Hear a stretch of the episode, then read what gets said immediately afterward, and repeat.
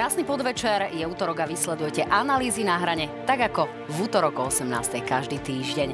Politici sa nám rozbehli v rámci kampane po celom Slovensku. Aké Slovensko ale nájdu? Akého objavia v rôznych kultúrnych domoch, kde si aktuálne robia svoju kampaň? A napokon parlament nám ostal opustený. A má vôbec fungovanie parlamentu a vlády v aktuálnej situácii ešte nejaký zmysel? Tak o tom všetkom si dnes povieme s Michalom Vašečkom, sociológom, šéfom Bratislava Policy Institute. No a v druhej časti sa budeme rozprávať o tom, čo si vlastne myslia samotní Slováci o nás samých.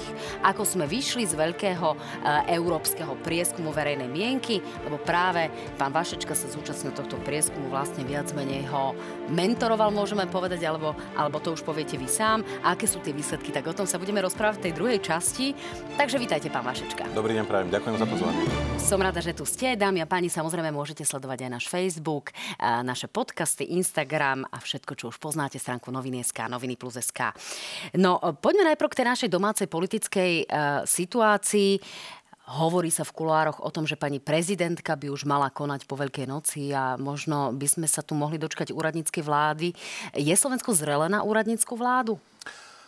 Slovensko nikdy úradnícku vládu nemalo, na rozdiel od susednej Českej republiky, ktorá mala tri. A česká spoločnosť na ne spomína veľmi v dobrom.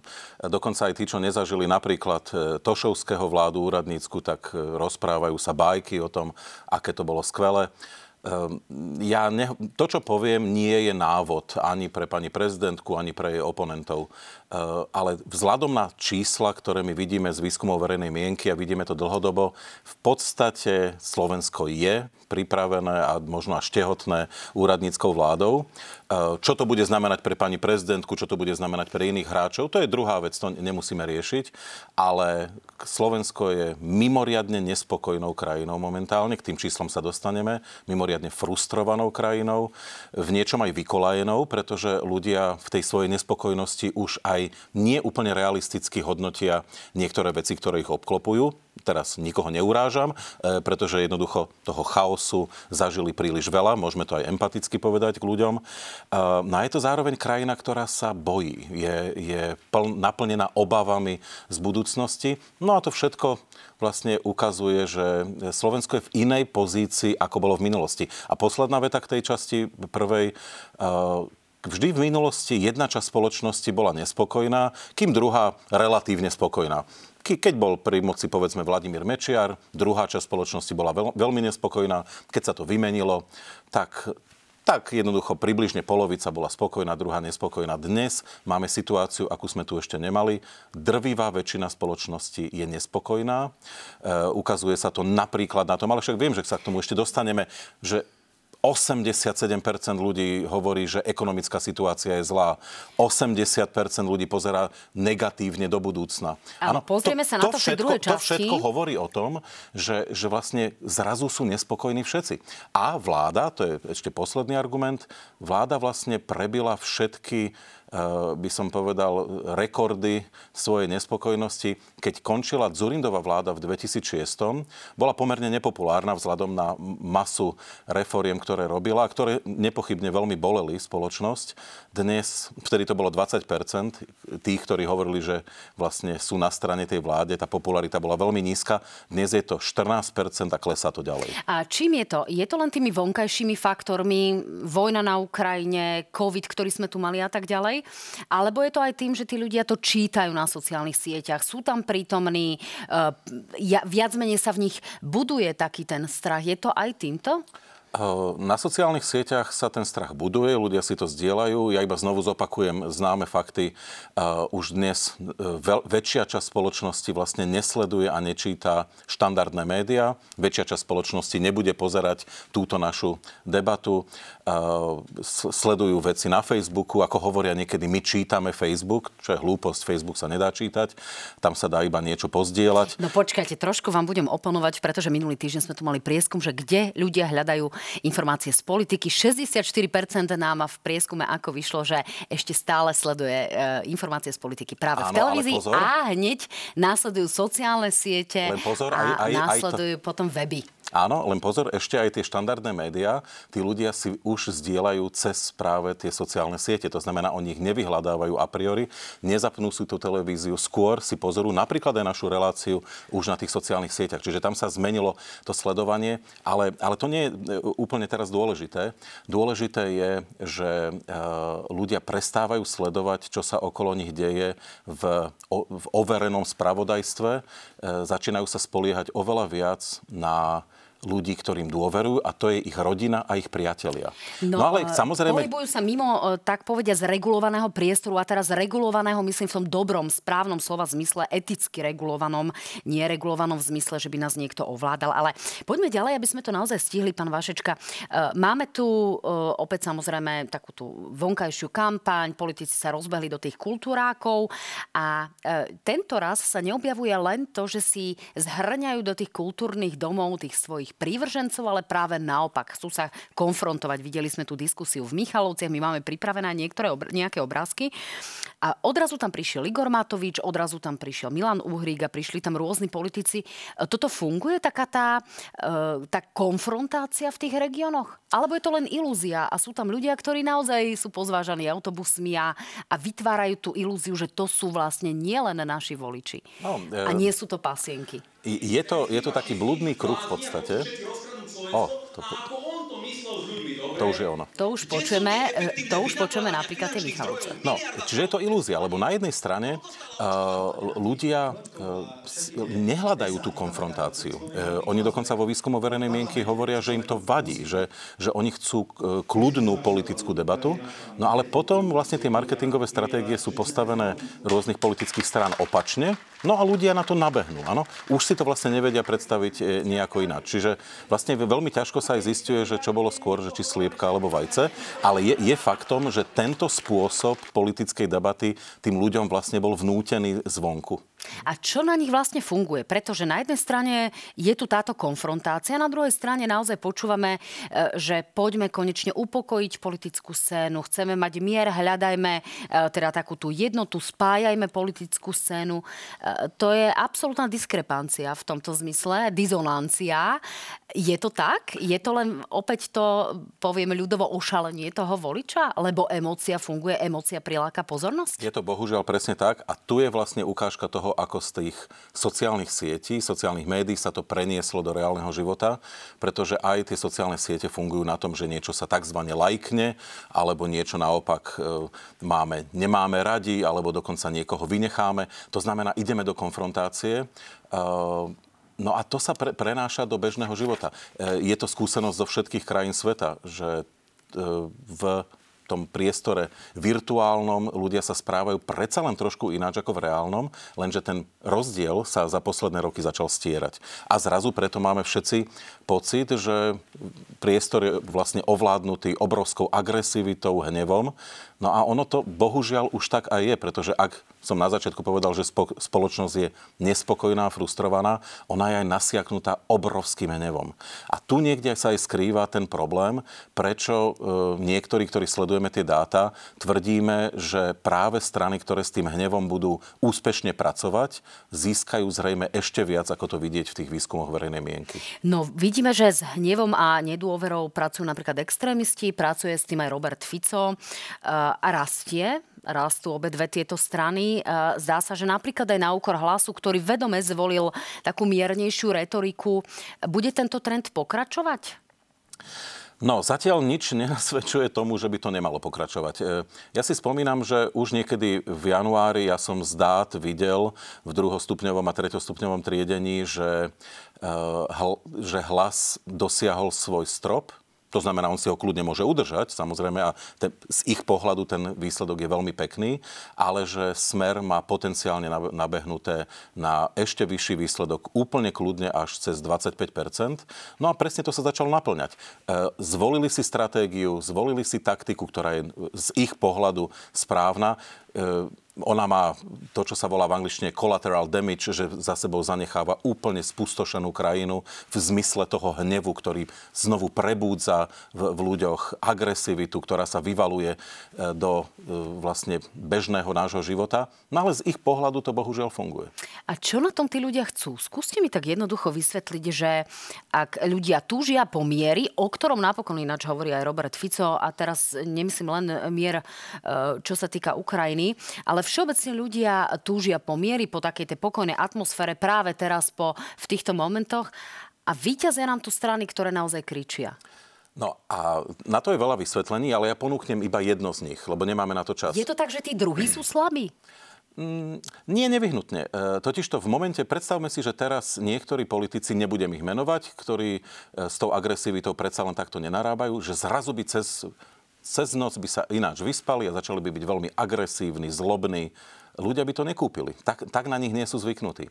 To jednoducho oslovuje vždy iba nejakú konkrétnu časť tej spoločnosti. A bohužiaľ sa prenáša to, čo ľudia začali praktikovať na tých sociálnych sieťach do bežného života. Tam totižto mnohí ľudia začali celé, celé roky vyhadzovať tých, ktorí s nimi nesúhlasili. Vytvorili sa bubliny, v ktorých, ktorých sa začali tí ľudia pohybovať. A zrazu ľudia, ktorí mali iný názor, už neboli iba ľudia s iným názorom, ale boli nepriatelia. Dokonca smrteľní nepriatelia.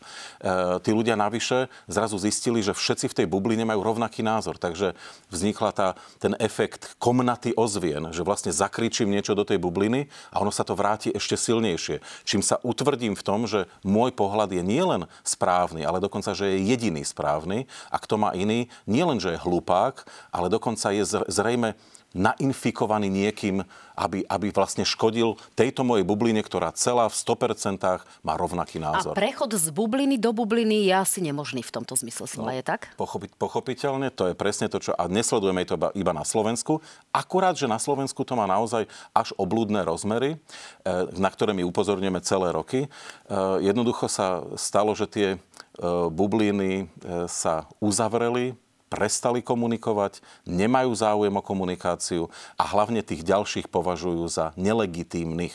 To je, to je niečo úplne iné, keď niekto je váš súper. Ano? Že prídete a poviete, ja s vami naozaj úprimne nesúhlasím, ale to je zaujímavé, čo ste povedali, to ma prinútilo premýšľať o svete. Toto dnes nikto nehovorí. Zrazu sa tie, všetci rútia do tých extrémov a vyprázdňuje sa stred. Ako z toho von? No, e, jediný spôsob je zmena diskurzu v krajine. E, naozaj z toho, na, v prípade Slovenska ja dodávam, e, limitácia všetkých tých sociálnych sietí musíme začať regulovať. Nie je možné, na jednej strane napríklad aj vaša televízia má obrovské množstvo obmedzení, keď ukážete pred 22. nejakú nahotinku, dostanete pokutu a je to správne. No a na druhej strane máte sociálne siete, kde sa hrá bez pravidiel. Dá sa v podstate robiť čokoľvek, kedykoľvek. Tak uh, Únia prijala už nejaké pravidlá, uvidíme, či to bude mať nejaký dosah alebo nie, alebo si naozaj majiteľia veľkých sociálnych sietí budú naďalej robiť, čo chcú bez e, nejakých väčších regulatívov. No, uh, čo sa týka tých bublín, tak kedy si tu platilo takéto pravidlo, že napríklad prívrženci slovenskej pospolitosti boli niekde vytlačení na okraj, oni nám tu pochodovali s rôznymi gardistickými uniformami, reformami, boli pri e, Tisovom hrobe a podobne. Dnes si politici s týmito už politikmi podávajú ruky. E, dnes títo už politici ponovom teda e, nosia kravaty a prešli nám do tak povediať z mainstreamu. Je to nebezpečné? No je to veľmi nebezpečné a teraz, viete, Ľudia tá, tá vaša... za extremistické trestné činy? Tá vaša otázka, samozrejme, to tak vyzerá ako nahrávka na, na smeč.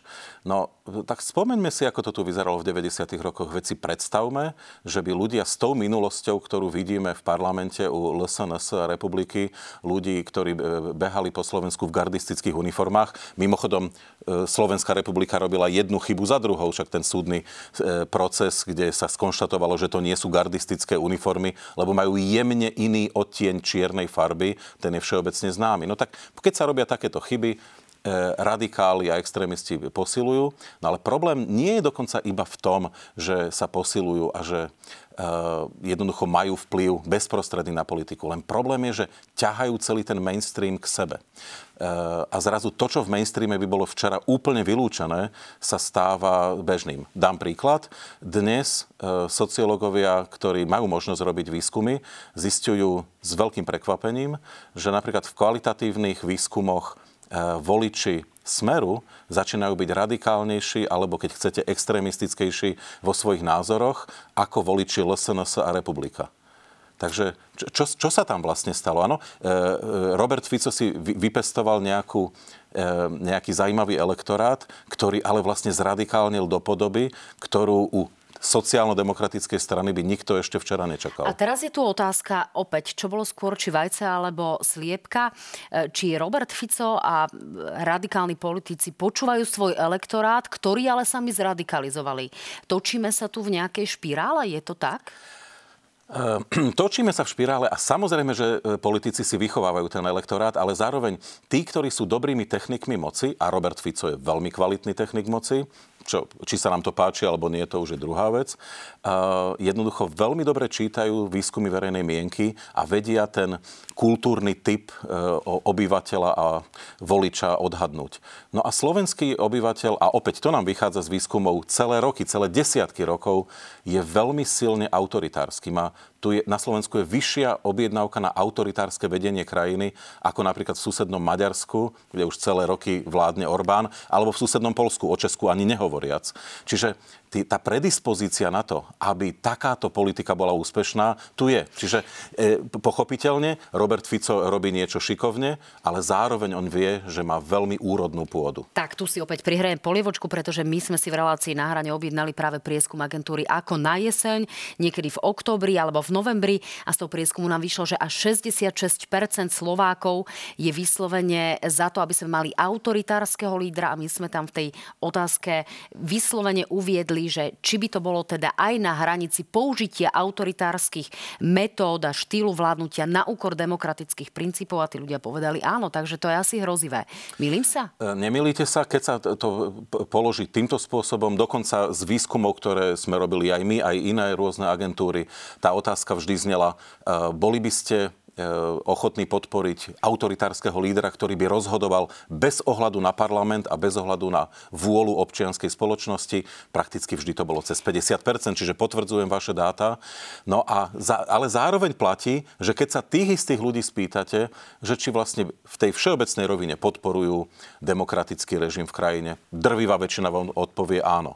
Čiže ono tam je nie malá časť ľudí, ktorí v skutočnosti sú pomerne nekonzistentní. Čiže oni vlastne nie celkom vedia, čo odpovedajú. E, problémom je, že keď ten autoritár by e, tú moc zo zeme zdvihol, tak už bude neskoro. Tí ľudia zrazu, aspoň jedna časť, zistia, že takto sme to nechceli. Len to už býva v autokraciách neskoro. No a aby sme boli takí láskaví a ľudomilní, e, nevieme e, hovoriť možno aj o tom, že my tu naozaj potrebujeme kompetentného lídra, ktorý bude vedieť, čo chce, bude vedieť zachrániť plán obnovy, bude nejakým spôsobom vedieť čerpať eurofondy, bude vedieť zavádzať reformy. Nie je to taká prirodzená potreba ľudí, ktorí dnes možno úplne nevedia definovať, že či by to mal byť ten autoritársky líder, ktorý bude teda teda naozaj šliapať po trávniku, alebo rozhodný iba urobiť ten poriadok? Alebo rozhodný líder. Máte úplne pravdu, preto som ja povedal, že jedna vec je vysoká objednávka na autoritárske riadenie krajiny, ktorá vždy sa pohybovala okolo 50 a nad 50. Tie vaše čísla už sú ale výrazne vyššie, predsa len je to dve tretiny spoločnosti. A tá je tá časť, povedzme nejakých 15 percentuálnych bodov, nepochybne je o tom, že mnohí ľudia reagujú na chaos, ktorý nás sprevádza už 3 roky a, a zrazu ľudia si hovoria, a konec koncov niekedy netreba robiť fokusové skupiny alebo robiť veľké kvantitatívne výskumy, stačí si sadnúť s niekým na pivo.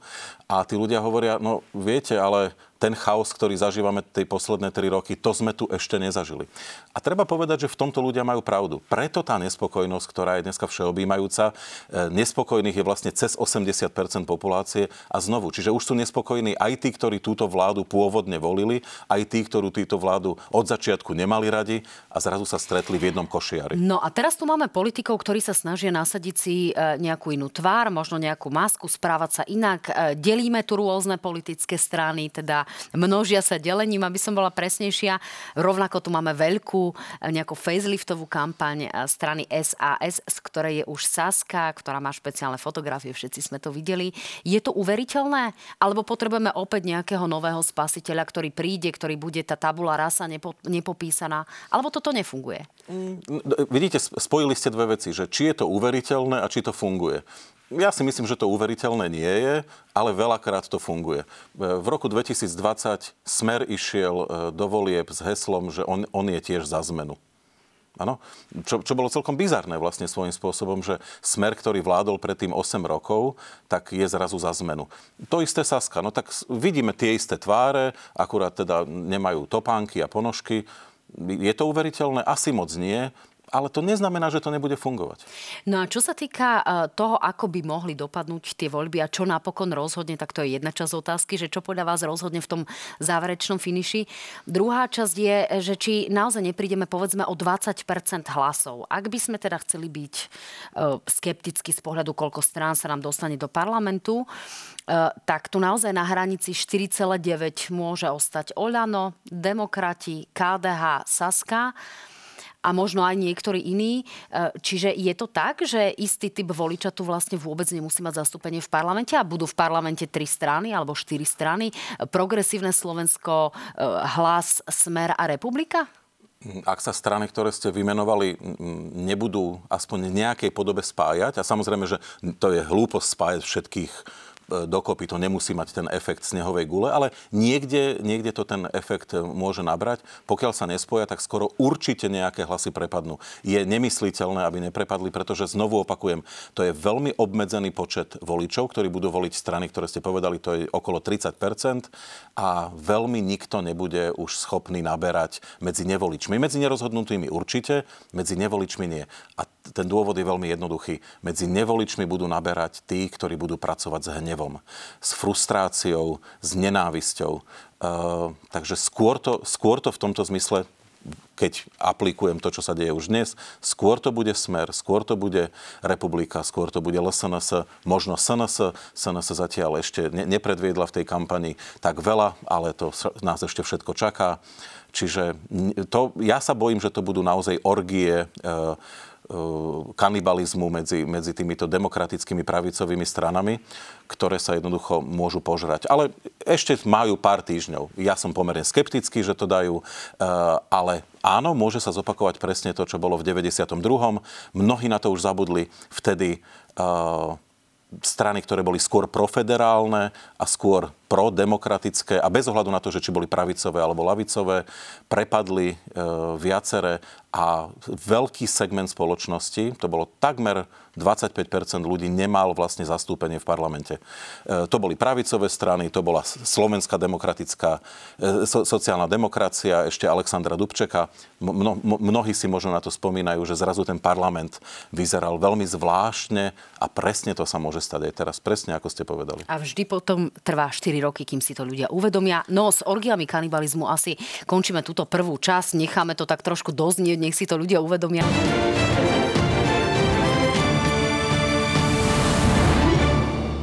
Opäť krásny podvečer, stále sledujete analýzy na hrane a stále je môjim hostom Michal Vašečka, známy sociológ, jeden z najznámejších, môžeme povedať, šéf agentúry Bratislava Policy Institute a zároveň e, mentor takého veľkého prieskumu, o ktorom sa teraz budeme rozprávať, o tom, aký sme a čo vlastne vyšlo v rámci takých tých európskych parametrov tohto merania, pretože tento veľký prieskum nazvaný Review EU sa vlastne robil v celej únii. E, povedala som to správne, alebo som niekde urobila chybu a chcete niečo doplniť?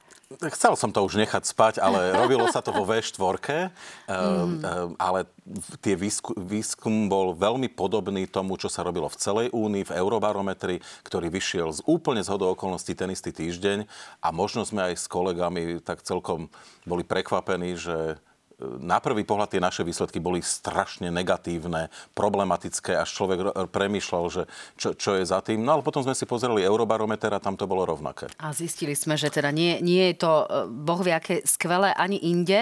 No, dnes máme ale dobrú správu. Do NATO vstúpilo oficiálne Fínsko, vstýčilo vlajku a tak ďalej. E, to by sa mohlo javiť ako celkom dobrá správa, keď si ale čísla rozmeníme na drobné a nejakú našu príslušnosť, teraz nemyslím e, len konkrétne k NATO, ale aj k Európe Európskej únii. Takto asi také rúžové nie je. Mimochodom, keby sme teraz vstupovali do NATO, bol by tu taký optimizmus ako v minulosti? No rozhodne by tu nebol optimizmus. To my sme vo výskume nemali, ale úplne z hodou okolností tu je veľmi čerstvý výskum o percepcii NATO. No a Slovensko patrí medzi tri štáty, kde by potenciálne referendum už mohlo skončiť e, vlastne tzv odporúčaním na vystúpenie. To referendum by nebolo v tomto zmysle úplne záväzné, ale Slovensko spolu s Gréckom a Severným Macedónskom je už v tejto chvíli vlastne pomerne negatívne orientované proti nášmu členstvu v NATO. Eh, viacerí sa tešili presne pred rokom, keď začala vojna na Ukrajine, pretože tá podpora pre NATO prúdko vyletela hore. Eh, niektorí naznačovali, že sa zmenila verejná mienka na Slovensku. Ja som bol veľmi skeptický vtedy. Ja som, podľa mňa som čítal iba to, že mnohí na Slovensku si uvedomili, že naša armáda jednoducho nie je úplne pripravená brániť krajinu. Teraz neútočím na armádu, ale jednoducho nemáme tých zbraní toľko, koľko by možno bolo vhodné. No a ľudia proste v momente, keď videli, že naše nebo strážia polské a české stíhačky, že sú, že sú tu nejaké patrioty eh, Holandia, ktorí obhospodarujú Holandiania a Nemci, tak pochopili, že bez NATO sa neubránime. No ale Tie mesiace jednoducho sú preč a dnes sme späť tam, kde sme boli pred vojnou na Ukrajine, takže Slovensko je pomerne negatívne e, orientované už dneska proti NATO. No ako tu je s Európskou úniou? Pretože v tomto prieskume ste zisťovali a tu už máme aj výsledky. Ako by to vyzeralo v prípade, že by sa konalo referendum o vystúpení z Európskej únie? Určite za zotrvanie je 32%, skôr za zotrvanie opäť 32%, ale máme tu približne každého tretieho Slováka, ktorý hovorí, že nie, že poďme preč. No, ten, tento výsledok, priznám sa, že pre mňa do budúcna e, znamená teda veľký vstýčený palec, pretože na prvý pohľad by ľudia povedali, no ale však počkať, veď 64% hovorí, že je za členstvo v Európskej únii v prípadnom referende a iba 36, v úvodzovkách 36 by hlasovalo za vystúpenie z Európskej únie. No len pozor, e, keď to porovnáte s tým, ako to vyzeralo ešte pred 15 rokmi, tak zistíte, že veľmi pomaly ale systematicky počet ľudí, ktorí by hlasovali za vystúpenie z EÚ rastie. Kým po roku 2004 to boli stopové prvky. Dnes je to už presne, ako ste povedali, viac ako tretina a nás prípadne čaká ďalšie rozširovanie EÚ môžu vstúpiť rádovo za pár rokov krajiny ako Severné Macedónsko, Albánsko, Srbsko a kto vie, či nie aj Ukrajina. No a Slovensko sa v priebehu pár rokov môže teoreticky zmeniť na krajinu, ktorá bude net plátcom.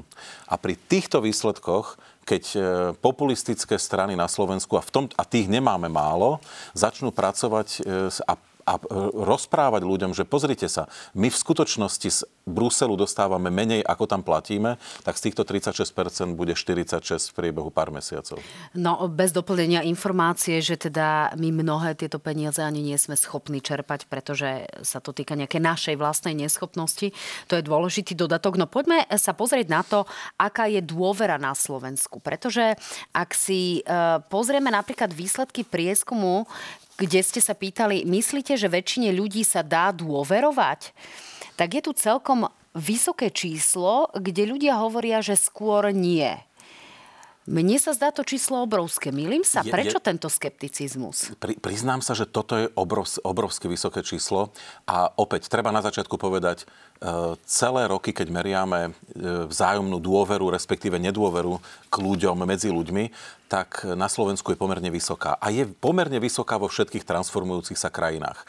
Ale 75%, to znamená 3 štvrtiny ľudí, ktorí v podstate hovoria, že bežne, v bežných situáciách sa tým ostatným ľuďom nedá dôverovať, to sú hodnoty, ktoré sú vyššie ešte ako v susedných krajinách. A, a ja znovu zopakujem to, čo ja, lebo ja som nevedel e, až uveriť, že to môže byť až tak vysoko. A pozrel som si, ako, ako to vyzerá v Rusku.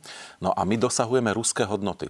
E, e, slávne Levada Center e, to meralo nie tak dávno a vyšli im približne podobné čísla.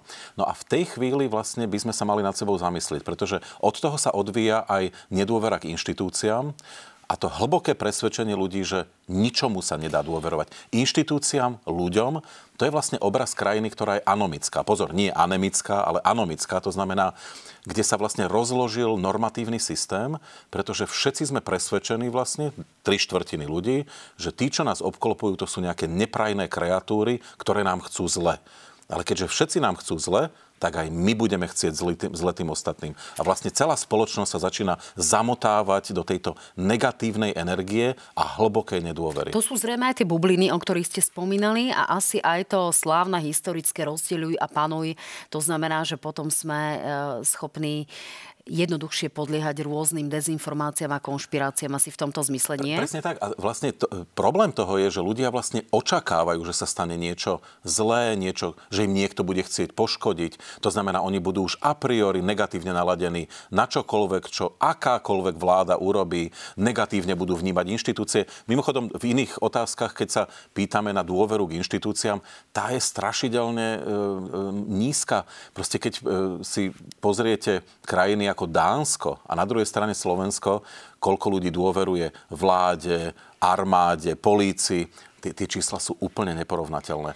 A, a znovu, keď sa pozriete na všetky krajiny, ktoré E, fungujú, dobre fungujú a ktoré sú vlastne pre slovenských občanov istým vzorom, chceli by v takých krajinách žiť, lebo majú vysokú životnú úroveň, majú dobre fungujúce inštitúcie a tak ďalej a tak ďalej. To, čo ich spája, tie dobre fungujúce krajiny, je vysoká dôvera ľudí k inštitúciám a medzi sebou. V preklade, ak budeme mať takúto nedôveru k, medzi sebou a k inštitúciám, nebudeme ako krajina úspešní.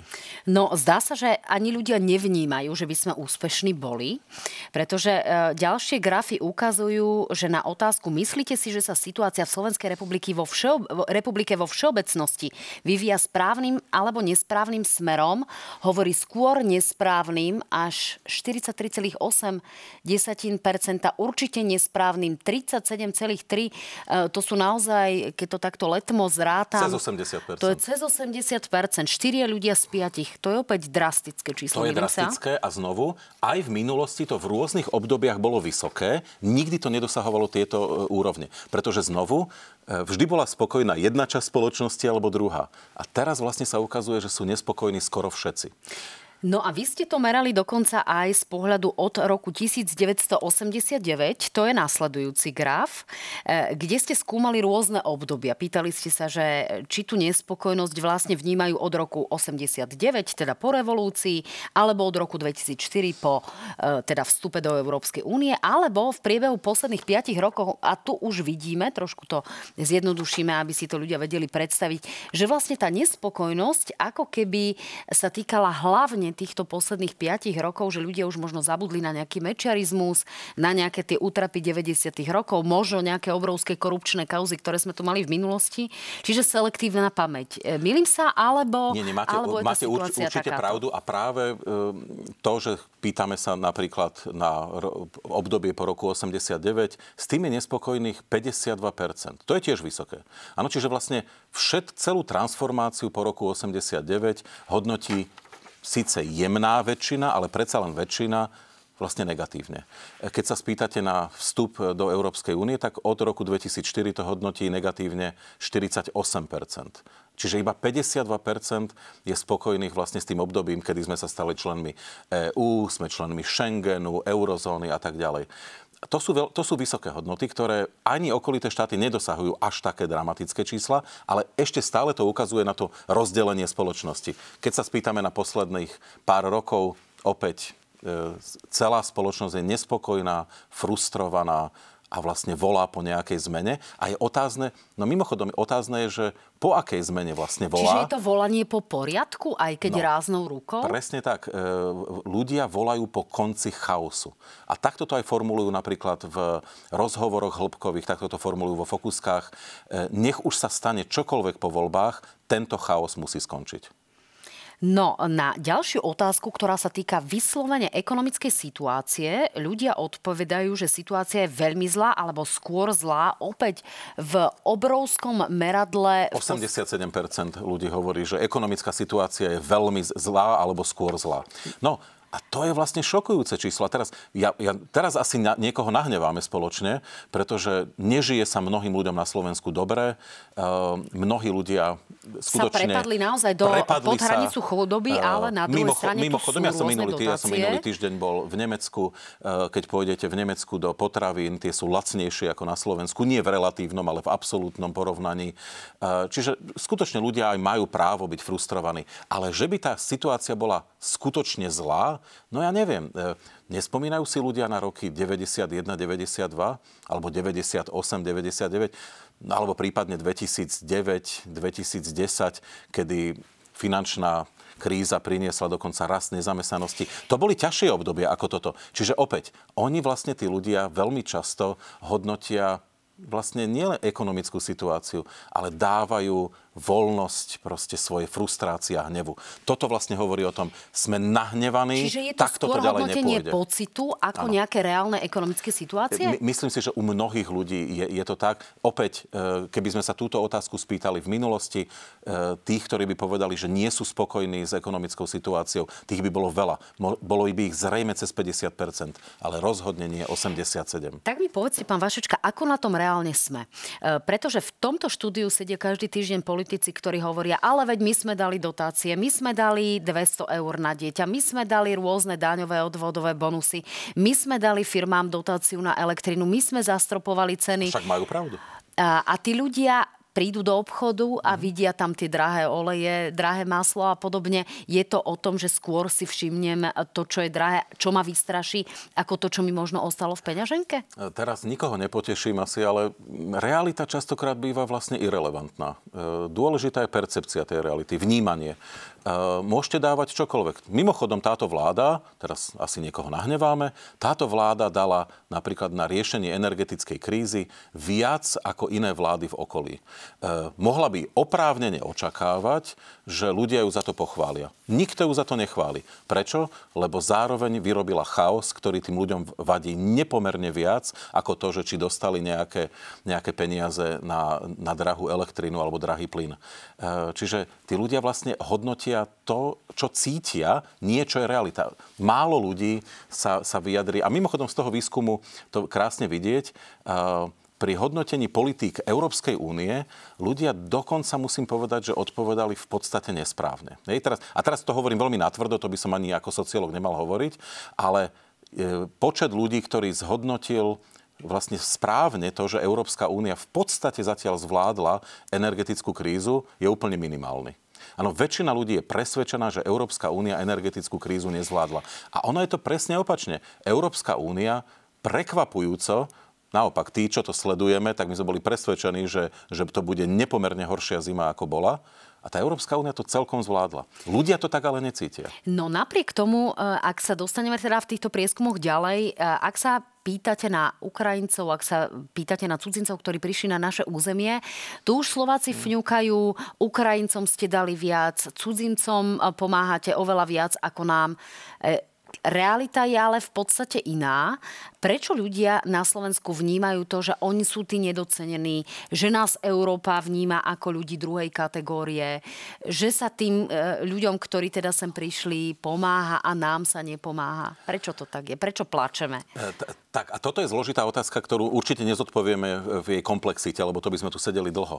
Faktom je, že veľa ľudí opakuje to, čo e, počuje od politikov, to, čo sleduje na sociálnych sieťach. E, keď sme sa spýtali napríklad, že či by ľudia boli ochotní aspoň na krátku dobu obmedziť svoju životnú úroveň práve preto, aby sa pomohlo Ukrajincov, Ukrajincom, tak cez 70% ľudí povedalo, že nie, nebolo by ochotných. E, tu vás len preruším, lebo už vidíme výsledky prieskumu a otázku, mali by ukrajinskí utečenci, ktorí sem utekli pred mm-hmm. vojnou, dostať možnosť zostatu, tak Slováci ich prakticky nechcú. No nie, do ešte, veľkej, ja, ja by som tvr... miery. No viete čo, ale to by som povedal, že ten, tento, táto odpoveď je ešte pomerne pozitívna. Ona tých ľudí, ktorí hovoria, že by tu mohli ostať, je predsa len menšina, ale, ale pomerne veľká, teda blížiaca sa k polovici. Čiže tento výsledok ešte nie je taký tragický. Lebo hovoríme o mamách s deťmi zrejme. Áno, no ale, ale napríklad 62% e, ľudí v tom výskume našom hovorí, že sú presvedčení, že Ukrajinci nebudú prínosom pre slovenskú ekonomiku.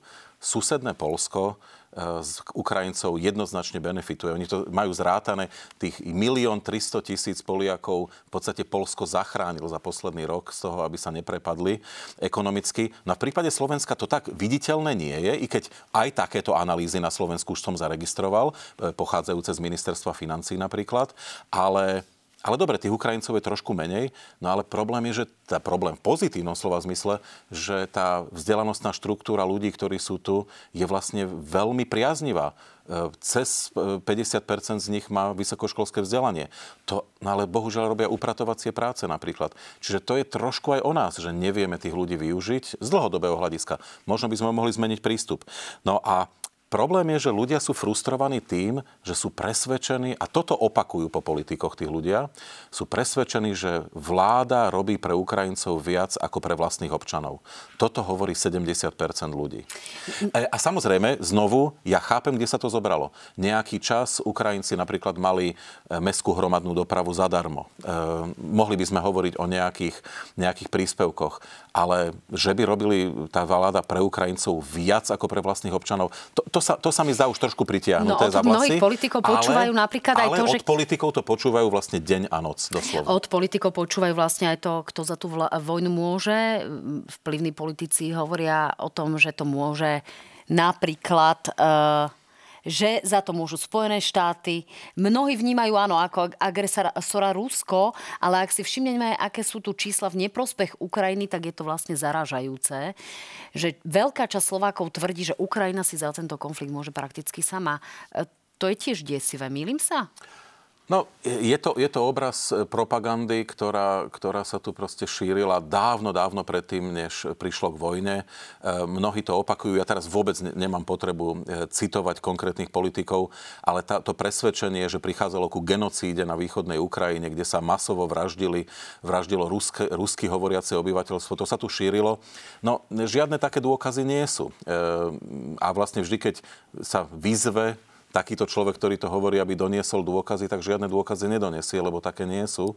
Ehm, napriek tomu to žije e, ďalej a ukazuje sa, že ľudia e, podľahli tomu, tomu vlastne konšpiračnému videniu, že vždy za tým je niečo zložitejšie, ako vidíme na prvý pohľad. Ano? Čiže to, že niekto napadne susednú krajinu, to všetko je zložitejšie, za tým je nejaké temné sily, áno, nejakých 13 e, mudrcov sediacich za okrúhlým stolom, nejaká domnelá elita, ktorá vládne tomuto svetu. A opäť, teraz nebuďme zlí na, na slovenskú populáciu.